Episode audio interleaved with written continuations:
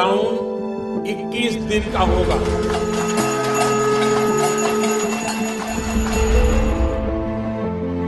वर्तमान की मर्यादा है दो गज की दूरी। मास्क है ज़रूरी।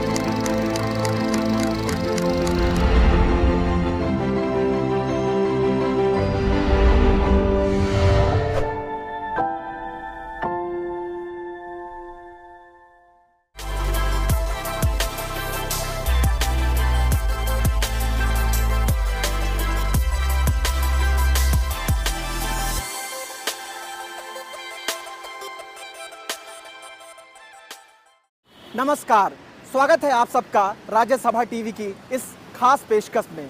मैं हूँ पूर्णेंदु शुक्ल। साल 2019 जब बीत रहा था, लोग साल 2020 के स्वागत की तैयारियाँ कर रहे थे, खुशियाँ मना रहे थे। तब शायद खुशियाँ मनाते लोगों ने उस अकल्पनीय की कल्पना नहीं की होगी जिसे दुनिया आज कोरोना वायरस के नाम से जानती है। चीन के वुहान से निकले इस वायरस ने पूरी दुनिया में ऐसी तबाही मचाई कि आज लगभग आठ करोड़ लोग इससे संक्रमित हो चुके हैं, जबकि साढ़े सत्रह लाख लोगों को अपनी जान गंवानी पड़ी है। हमारे देश भारत में भी एक करोड़ से ज़्यादा लोग कोरोना संक्रमण के शिकार हुए हैं, जबकि लगभग डेढ़ लाख लोग अभी तक अपनी ज़िंदगी की जंग इसके चलते हार चुके हैं। भारत में कोरोना का पहला केस 30 जनवरी को केरल में सामने आया। मार्च आते आते तक कोरोना के मामले 500 को पार कर चुके थे। चीन के वुहान से निकला ये वायरस यूरोप के दूसरे देशों, खासकर इटली और स्पेन में तबाही मचा रहा था। वहाँ पर अस्पतालों में बिस्तर कम पड़ रहे थे मरीजों के लिए। इन सभी हालातों को देखते हुए हमारे देश के प्रधानमंत्री नरेंद्र मोदी ने 24 मार्च की रात 8 बजे 21 दिन के पहले लॉकडाउन की घोषणा की। पूरे देश में आज रात 12 बजे से संपूर्ण देश में संपूर्ण लॉकडाउन होने जा रहा है। हिंदुस्तान को बचाने के लिए, हिंदुस्तान के हर नागरिक को बचाने के लिए, आपको बचाने के लिए, आपके परिवार को बचाने के लिए, आज रात 12 बजे से घरों से बाहर निकलने पर पूरी तरह पाबंदी लगाई जा रही है। तीन सप्ताह के पहले लॉकडाउन में जब लोग अपने घरों में कैद रहने को मजबूर थे तो उन्हें कोरोना वायरस की भयावहता का एहसास हो गया था। उन्हें इस बात का एहसास हो गया था कि अब उनकी ज़िंदगी किस तरह से बदलने वाली है। उन्हें अपने जीने में किस तरह से जीने के तरीके में बदलाव लाना होगा। आज हम अपने इस खास प्रोग्राम में आपको ये दिखाने वाले हैं कि कोरोना वायरस ने हमारी ज़िंदगी के तमाम पहलुओं को किस तरह प्रभावित किया है। कोरोना वायरस ने किस तरह से हमारे पढ़ने पढ़ाने के तरीके को, हमारे ऑफ़िस से काम करने के तरीके को, हमारे शॉपिंग करने के तरीके को, हमारे हेल्थ कंसल्टेशन के तरीके को प्रभावित किया है? तो सबसे पहले हम बात करते हैं स्कूल, कॉलेज की पढ़ने पढ़ाने की।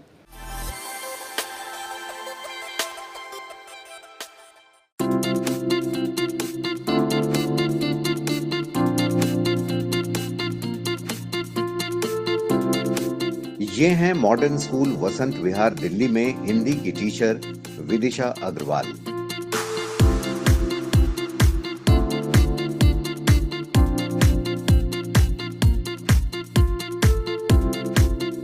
आठवीं क्लास के बच्चों की हिंदी की क्लास से पहले ये अपनी तैयारी कर रही हैं कि क्या पढ़ाना है, छात्रों को कौन सा प्रोजेक्ट करने के लिए देना है।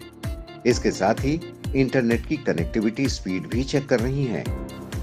हाँ बिल्कुल दिख रहे हैं अरबिदी चंदानी आर्यमन जैन वेरी गुड आप लोग दिख रहे हैं मुझे। सो so, अब मेरी नंदना मेरी आवाज़ अब ठीक है? अभी भी ब्रेक हो रही है बेटा? और डिवाइस चार्ज पे लगाई है। और क्लासरूम में से जैसे हम पानी वानी पीने जाते हैं क्लास शुरू करने से पहले वैसे डिवाइस चार्ज करनी पड़ेगी। ये हाँ वेरी गुड यही तो हमारा छोटा सा क्लासरूम ये स्क्रीन हमारा क्लासरूम भी है किताब भी है कॉपी भी है लाइब्रेरी भी है।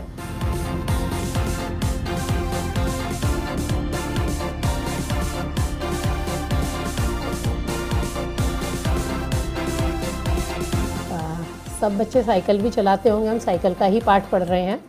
ओके ओके वेरी गुड समय का प्रतीक है और जैसे आपने कहा नेचर जीवन का भी प्रतीक है, जीवन का भी प्रतीक है ओके आज़ादी का भी प्रतीक है। तो हम देखते हैं कि सब चीज़ का पहिया प्रतीक है तो यहाँ साइकिल में जो पहिया है, घूमे समय के पहिए संग। तो इसलिए वो कहती है, घूमे समय के पहिए संग। अब आपको इसमें क्या करना है? ये तो उन महिलाओं ने गा लिया। अब आपको अपनी कल्पना से इसके आगे की दस पंक्तियाँ लिखनी है जो आप लिख पाएँगे कोई दिक्कत नहीं होगी। मुझे पता है आप लोग काफ़ी क्रिएटिव हो। आ, स्लोगन के साथ चित्र क्यों बनाते हैं? चित्र बनाने से क्या फ़ायदा होगा स्लोगन के साथ? मैम उसको आकर्षित बनाना लोगों को उससे पता चलता है कि प्रोडक्ट क्या है। हम्म। आ, उसका चित्र पता चल जाता है और बाद में जब वो दुकान में जाते हैं तो उनको ये पता लग जाता है कि यही है और उनको कंफर्म हो जाता है कि यही प्रोडक्ट है यही उसी की ओके ओके देखा आपने? टीचर भी स्कूल के छात्र भी स्कूल के। बस बिल्डिंग सिर्फ़ स्कूल की नहीं है क्लासरूम नहीं है। लेकिन टीचर पूरी तन्मयता से पढ़ा रही हैं और बच्चे भी मन लगाकर पढ़ रहे हैं। यस पढ़िए आगे। यस मैम मेरे पास इतने पैसे नहीं है कि मैं साइकिल खरीद सकूँ। लेकिन हर शाम मैं किराए पर साइकिल लेती हूँ ताकि मैं आज़ादी और खुशहाली का अनुभव कर सकूँ। कुडू कटाई पहुँचने से पहले मैंने इस विनम्र सवारी के बारे में कभी इस तरह सोचा थी सोचा ही नहीं था। ओके वेरी गुड ये विनम्र सवारी भी आ, एक मिनट जस्ट मिनट कभी। विनम्र सवारी भी आ गया है, जो हमने देखा था साइकिल बोली मुझसे में, मैं ले सकते हैं तो विनम्र सवारी हमने पहले, इसीलिए मैंने कहा था पहले मैं प्रोजेक्ट एक्सप्लेन करती हूँ, फिर तो आपको आसानी ज़्यादा हो जाएगी। कोरोना ने स्कूल बंद किए, पर एक अदद लैपटॉप या फिर स्मार्टफ़ोन और इंटरनेट ने पढ़ाई के दूसरे रास्ते खोल दिए। केंद्र सरकार ने डिजिटल इंडिया को लेकर जिस दूरदर्शी सोच के साथ पहले ही काम शुरू किया था, उसने इस रास्ते को काफ़ी आसान बनाया। बड़े शहरों से लेकर छोटे शहरों और कस्बों तक के स्कूली बच्चों को इसका लाभ मिला। लेकिन परंपरागत स्कूल से डिजिटल स्कूल तक का सफ़र इतना आसान भी नहीं था। इस रास्ते में कुछ दुश्वारियाँ भी थीं, कुछ चुनौतियाँ भी थीं, पर बीतते वक्त के साथ मुश्किलें आसान होने लगीं। कोरोना के समय अचानक से जो परिवर्तन आए एजुकेशन में भी आने ही थे। एज टीचर मेरे लिए काफ़ी चुनौतियाँ भी थी आने ही थे। आ, मार्च में लॉकडाउन हुआ। लॉकडाउन के साथ ही चार पाँच दिन पहले स्कूल बंद हो गए थे। अप्रैल में नया सेशन शुरू होता है। उसके लिए कुछ तैयारियाँ शुरू की गई कुछ चुनौतियाँ थी ही निश्चित तौर से प्रयोग किए गए। आ, जो परिवर्तन या जो हम भी कहें तैयारी ट्रेनिंग जो हुई वो ट्रेनिंग चूँकि बंद था तो ट्रेनिंग भी वर्चुअल पर ही होनी थी। ट्रेनिंग भी जाके हम लोगों से डायरेक्ट नहीं ले पा रहे थे। तो सब कुछ वर्चुअल पर ट्रेनिंग भी वर्चुअल पर और पढ़ाना भी उसके बाद वर्चुअल पर ही है तो निश्चित तौर से आ, थी दिक्कतें पर शायद वर्चुअल पर ट्रेनिंग होना अपने आप में अच्छी बात थी क्योंकि वर्चुअल पर ही फिर काम करना था। आ, अध्यापक के तौर पे मैं कहूँ टीचर के तौर पर मैं कहूँ मेरे विषय को लेकर मैं कहूँ हिंदी विषय है हिंदी में गैजेट फ्रेंडली हिंदी टीचर्स कम होते हैं पर फिर भी आ, कुल मिला के स्थितियाँ ऐसी बन गई कि हम लोगों ने साथ साथ काम करना शुरू कर दिया।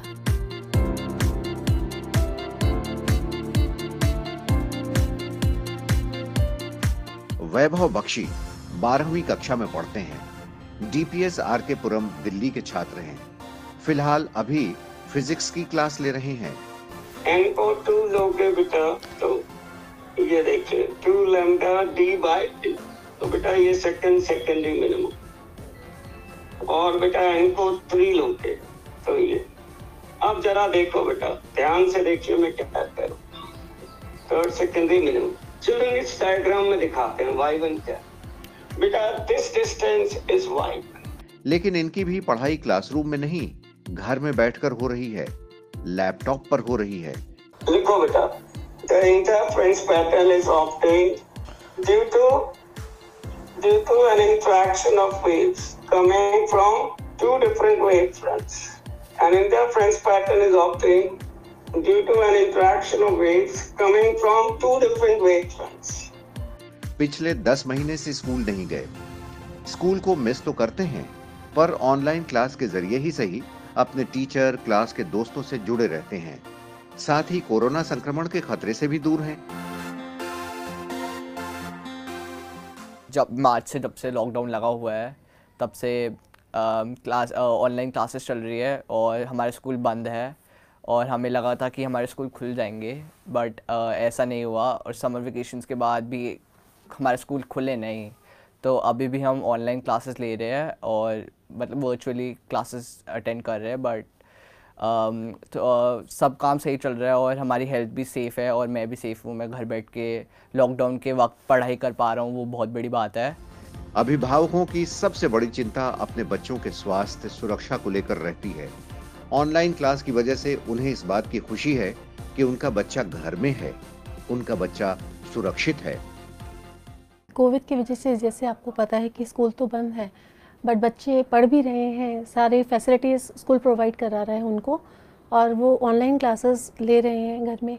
ऐसी कोई प्रॉब्लम ना रही। टेस्ट भी हो रहे हैं बोर्ड्स के प्री बोर्ड्स के एग्ज़ाम्स भी हो रहे हैं और सारा काम सर और वो अपने पेपर भी सबमिट कर पा रहे हैं। सब काम जब हो रहे हैं तो हमारा बच्चा ऐसे उसमें बिल्कुल सेफ़ है।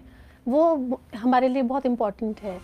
एक तरफ़ जहाँ प्राइवेट स्कूल के बच्चे शहरों में रहने वाले बच्चे आर्थिक रूप से सक्षम घरों के बच्चे ऑनलाइन एजुकेशन की मदद से पढ़ाई जारी रखते रहे, वहीं ग्रामीण इलाकों में स्कूली बच्चे चुनौतियों का सामना कर रहे थे। ऐसे में केंद्र सरकार की इन बच्चों के लिए मदद सामने आई। आइए देखते हैं कि सरकार ने डिजिटल एजुकेशन के लिए क्या क्या किया। केंद्रीय शिक्षा मंत्रालय ने डिजिटल शिक्षा का भरपूर इस्तेमाल किया। पीएम ई विद्या जैसी एक व्यापक पहल भी की गई। इस पहल से डिजिटल ऑनलाइन रेडियो की मदद से लगभग 33 करोड़ छात्र छात्राओं को लाभ पहुँचाया जा रहा है।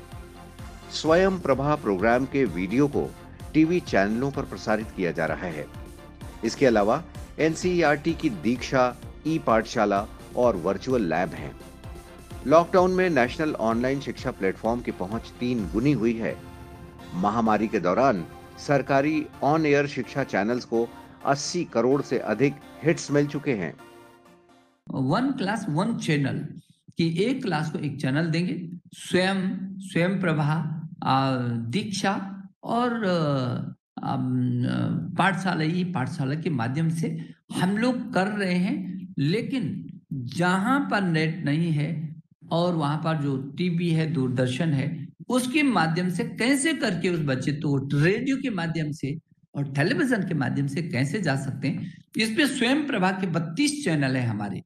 हम लोग कोशिश कर रहे हैं कि जो टेलीविज़न के माध्यम से और सामुदायिक रेडियो के माध्यम से उस बच्चे तक कैसे करके पहुँचा जा सकता है, ये पूरी कोशिश है हमारी।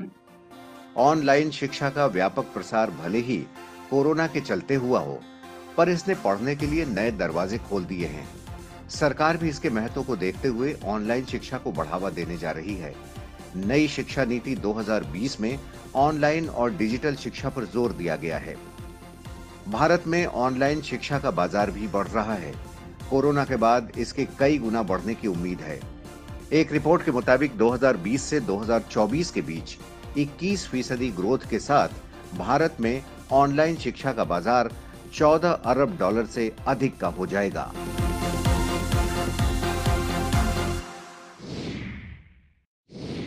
आपने अभी देखा कि किस तरह से कोरोना वायरस ने हमारे स्कूल, कॉलेज की पढ़ाई पर असर डाला है। कोरोना ने जिस दूसरी चीज़ पर सबसे ज़्यादा असर डाला है, वो है हमारे दफ्तर से काम करने का तरीका। आईटी सेक्टर में काम करने वालों के लिए वर्क फ्रॉम होम कोई नई बात नहीं है, लेकिन कोरोना ने आज वर्क फ्रॉम होम को तमाम नौकरी पेशा लोगों की ज़िंदगी का हिस्सा बना दिया है। कैसे? आइए देखते हैं इस रिपोर्ट में।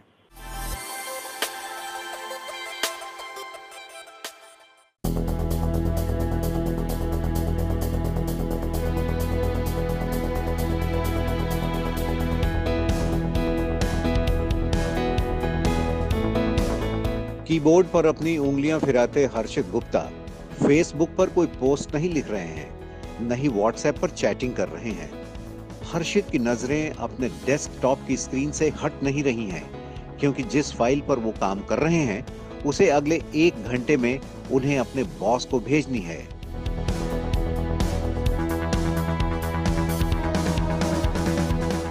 हर्षित का ऑफ़िस बेंगलोर में है। किस्मत ये रही कि हर्षित लॉकडाउन से सिर्फ़ एक दिन पहले अपने घर दिल्ली आ गए थे।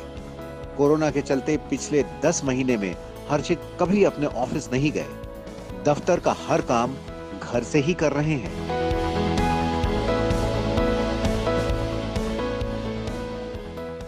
मैं बैंगलोर में काम करता हूँ फाइनेंशियल सेक्टर में। अराउंड ट्वेंटी थर्ड मार्च को मैं हमारे ऑफ़िस ने एक्चुअली थोड़ा वर्क फ्रॉम होम अलाउ करना शुरू कर दिया था। तो मेरा घर दिल्ली में है। तो ट्वेंटी थर्ड मार्च के अराउंड मैं दिल्ली में आ गया था और मैं तब से दस महीने अब करीबन हो गए हैं तो मैं वर्क फ्रॉम होम ही कर रहा हूँ। लॉकडाउन के दौरान ऑफ़िस तो बंद हुए, पर काम नहीं रुका। वर्क फ्रॉम होम कोरोना से जंग लड़ने के एक और हथियार के तौर पर सामने आया। गृह मंत्रालय की गाइडलाइंस में ऑफ़िस को वर्क फ्रॉम होम को बढ़ावा देने की बात कही गई। वर्क फ्रॉम होम के ज़रिए ही कार्यालयों में फ़िज़िकल डिस्टेंसिंग मेंटेन करने में सहूलियत हो पाई। बैंगलोर के ऑफ़िस से भी जब इंस्ट्रक्शंस मिलने लगे, थोड़ा अपडेट्स मिलने लगे कि शायद कोविड अभी थोड़े टाइम तक रहेगा और कोई ऐसी जल्दी नहीं है कि हम वापस ऑफ़िस हमें बुलाया जाएगा बैंगलोर में तो हमने यही डिसाइड किया कि हम थोड़ा इन्वेस्ट करें अपना वर्क फ्रॉम होम सेटअप को स्मूदन आउट करने के लिए। ऑफ़िस की तरफ़ से भी काफ़ी सपोर्ट मिला। तो उस चक्कर में फिर मैंने थोड़ा सा एक बड़ा मॉनिटर ख़रीदा, एक इंटरनेट कनेक्शन अपना थोड़ा स्टेबल किया, जिससे कि स्मूथ आउट हुए। सरकार ने भी वर्क फ्रॉम होम के महत्व को समझते हुए इसे बढ़ावा दिया। केंद्र सरकार ने वर्क फ्रॉम होम नीति को विस्तार देते हुए वर्क फ्रॉम एनीवेयर की पॉलिसी को मंजूरी दी। देखते हैं, वर्क फ्रॉम एनीवेयर को लेकर सरकार ने क्या क्या। किया अन्य सेवा प्रदाता, यानी ओएसपी दिशा निर्देशों को सरल बनाया गया। ओएसपी यानी अदर सर्विसेज़ प्रोवाइडरों को अब रजिस्ट्रेशन की ज़रूरत नहीं है। बैंक गारंटी सरकार के पास रखने की बाध्यता खत्म हो चुकी है। इससे आईटी बीपीओ उद्योग को बढ़ावा मिला। 40 अरब डॉलर की बीपीओ इंडस्ट्री को फ़ायदा मिलेगा। निवेश और रोज़गार के अवसर भी बढ़ेंगे। बीपीओ इंडस्ट्रीज़ के लिए कंप्लायंसेस का जो बर्डन रहता है भांति भांति के बंधन रहते हैं, सब कुछ कम हो जाएगा। इसके अलावा, बैंक गारंटी सहित दूसरी अनेक जरूरतों से भी बीपीओ इंडस्ट्री को मुक्त किया गया है। इतना ही नहीं, ऐसे प्रावधान जो टेक इंडस्ट्री को वर्क फ्रॉम होम या फिर वर्क फ्रॉम एनीवेयर जैसी सुविधाओं से जो कानून रोकते थे उन कानूनों को भी हटा दिया गया है। सरकार के इस कदम से जहाँ एक तरफ़ आम नौकरी पेशा लोगों को लाभ हो रहा है वहीं आउटसोर्सिंग इंडस्ट्री भी इस कदम से काफ़ी खुश नज़र आ रही है।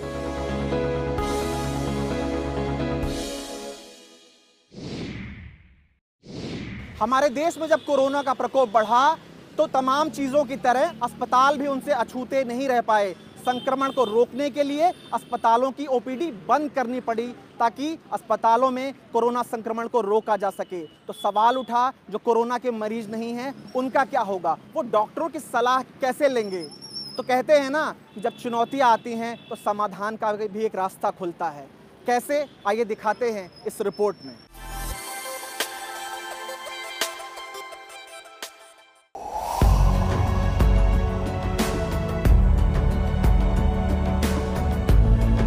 लॉकडाउन की घोषणा होते ही देश के सबसे प्रतिष्ठित अस्पताल एम्स ने घोषणा कर दी कि अब उसकी ओपीडी सेवाएँ बंद कर दी जाएगी।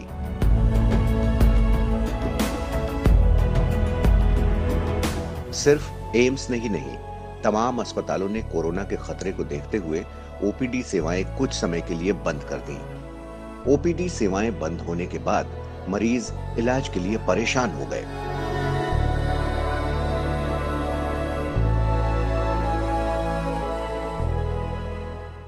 is a lockdown patient cannot come but the disease will not wait it will not wait for the lockdown to be over there are patients who are diabetic hypertensive there are kidney patients who need their medication who need their regular dialysis and all that so whatever is can requires a must visit to the hospital they should come doctor के पास जाने में एक तो डर लगता है कि बेटा जहाँ हॉस्पिटल जा रहे हैं वहाँ इन्फेक्शन ना हो जाए एक तो वो बहुत बड़ी प्रॉब्लम हो जाती है सारी प्रिकॉशंस के साथ किसी तरह पहुँच भी जाओ। तो डॉक्टर देखने के लिए तैयार नहीं है क्योंकि वो भी ऑनलाइन प्रेफर करते हैं। सो दिक्कत तो बहुत है पेशेंट को। जहाँ एक तरफ़ अस्पतालों ने ओपीडी बंद की, वहीं इंडिपेंडेंट प्रैक्टिस करने वाले डॉक्टरों ने भी फेस टू फेस पेशेंट देखना बंद कर दिया। ऐसे में परेशान मरीजों के लिए टेक्नोलॉजी मदद बनकर सामने आई। इसे हम टेली मेडिसिन के नाम से जानते हैं। टेली मेडिसिन का मतलब फ़ोन या वीडियो कॉल पर डॉक्टर से स्वास्थ्य संबंधी सलाह लेना है।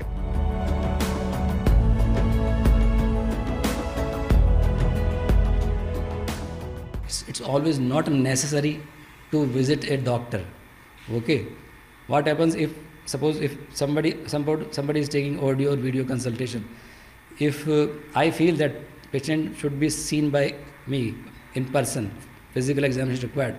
Then i'll tell the patient that you you should come, i'll have to examine you. March 2020 में नीति आयोग और स्वास्थ्य और परिवार कल्याण मंत्रालय ने टेलीमेडिसिन के बारे में गाइडलाइंस जारी की थी। गाइडलाइन के मुताबिक, टेलीमेडिसिन के ज़रिए सिर्फ़ रजिस्टर्ड मेडिकल प्रैक्टिशनर ही इलाज कर सकते हैं। टेलीमेडिसिन में doctors, video, text messages email और ऑडियो कॉल के ज़रिए लोगों का इलाज कर सकते हैं। इन दिशा निर्देशों ने टेलीमेडिसिन सेक्टर को काफ़ी बढ़ावा दिया है?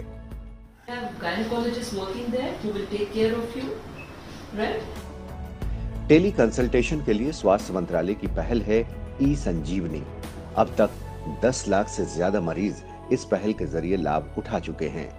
देश के 28 राज्यों और केंद्र शासित प्रदेशों में इस सुविधा का लाभ मिल रहा है। ई संजीवनी ओपीडी में दूर दराज अपने घरों में पड़े रोगियों को प्रशिक्षित डॉक्टरों के ज़रिए सलाह दी जाती है। इसके लिए 8000 डॉक्टरों को प्रशिक्षित किया गया है। औसतन 15000 मरीज़ प्रतिदिन इस सुविधा का लाभ उठा रहे हैं। इस तरह आप ये समझ सकते हैं कि कैसे टेलीमेडिसिन कोरोना के सोशल डिस्टेंसिंग को बनाए रखने में सहायक साबित हुई। ऐसा लग रहा है कि ऑनलाइन कंसल्टेशन अब भविष्य में भी हमारी ज़िंदगी का हिस्सा बना रहेगा।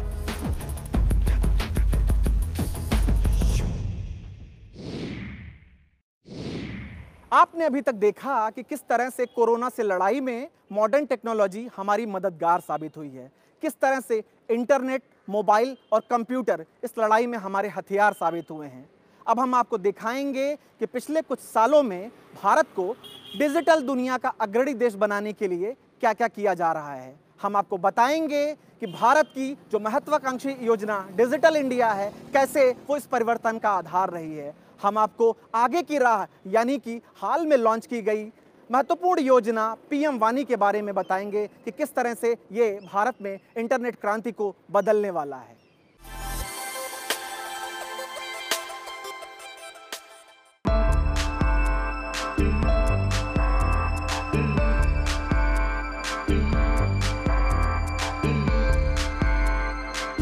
Digital India. 2015 में लॉन्च किए गए इस मुहिम को अब पाँच साल से ज़्यादा का वक्त हो चुका है। ये मोदी सरकार की सबसे महत्वाकांक्षी योजनाओं में से एक है। इस योजना का सबसे महत्वपूर्ण लक्ष्य है गांव-गांव तक इंटरनेट पहुंचाना और डिजिटल सर्विसेज़ को बढ़ावा देना। डिजिटल इंडिया का अब तक का सफ़र कैसा रहा? 1 जुलाई 2015 को इसे लॉन्च किया गया। गांव-गांव तक इंटरनेट पहुंचाना लक्ष्य था। डिजिटल सेवाओं को बढ़ावा देना इसका मकसद ढाई लाख ग्राम पंचायतों को ऑप्टिकल फाइबर से जोड़ा जाना। अब तक डेढ़ लाख ग्राम पंचायत ऑप्टिकल फाइबर से जुड़े। तीन लाख पचहत्तर हज़ार से अधिक हैं देश भर में common service centre. Common service सेंटरों के ज़रिए लोगों को मिलता है ऑनलाइन सेवाओं का लाभ। पीएम डिजिटल साक्षरता अभियान के अंतर्गत अब तक तीन करोड़ अठारह लाख लोगों को दी गई ट्रेनिंग दो करोड़ तीस लाख लोगों को मिल चुका है सर्टिफिकेट सरकार की तरफ़ से दी जाने वाली digital Aadhaar service direct benefit transfer common service centre DigiLocker mobile based Umang service UPI service Ayushman Bharat e hospital e NAM e Pathshala national scholarship portal पिछले कुछ सालों में इंटरनेट को गांव-गांव तक पहुँचाया गया है। प्रधानमंत्री मोदी ने देश के चौहत्तरवें स्वतंत्रता दिवस पर लाल किले की प्राचीर से ऐलान किया कि अगले 1000 दिन में देश के हर गाँव को ऑप्टिकल फाइबर से जोड़ दिया जाएगा। हर गाँव में इंटरनेट की सुविधा होगी। छह लाख से अधिक गाँव में हज़ारों लाखों किलोमीटर ऑप्टिकल फाइबर का काम चलाया जाएगा। और हमने तय किया है, एक हज़ार दिन में, एक हज़ार दिन के अंदर अंदर देश के छह लाख से अधिक गाँव में ऑप्टिकल फाइबर नेटवर्क काम पूरा कर दिया जाएगा। भारत में इंटरनेट को आए 25 साल से ज़्यादा का वक्त बीत चुका है। आज भारत में इंटरनेट कनेक्शन की संख्या 75 करोड़ को पार कर चुकी है।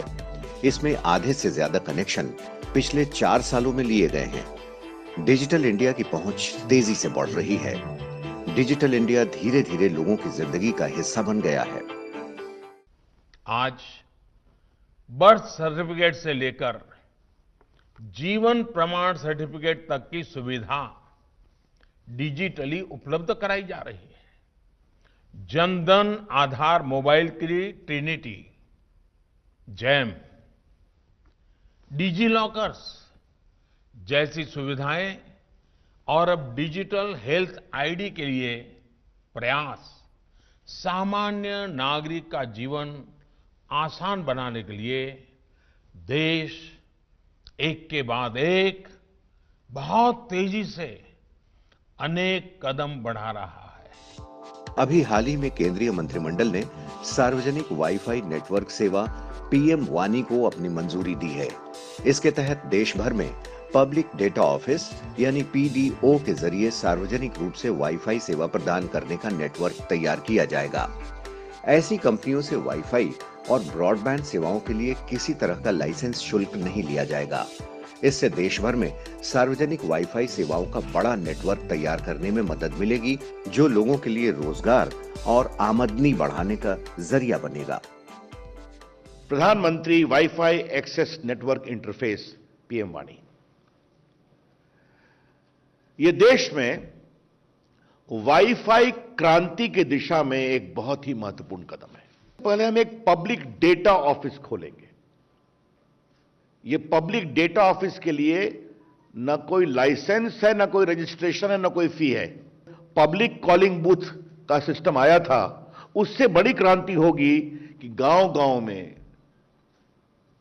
वाईफाई अवेलेबल होगा। लाखों की संख्या में, करोड़ों की संख्या में लोग इसका उपयोग करेंगे। मोबाइल सब कुछ उपलब्ध रहेगा। तो ये एक बहुत बड़ी क्रांति है।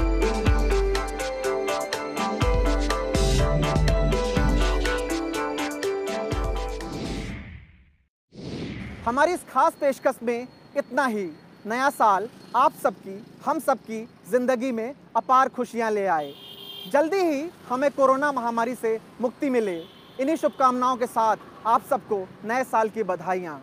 नमस्कार, देखते रहिए राज्यसभा टीवी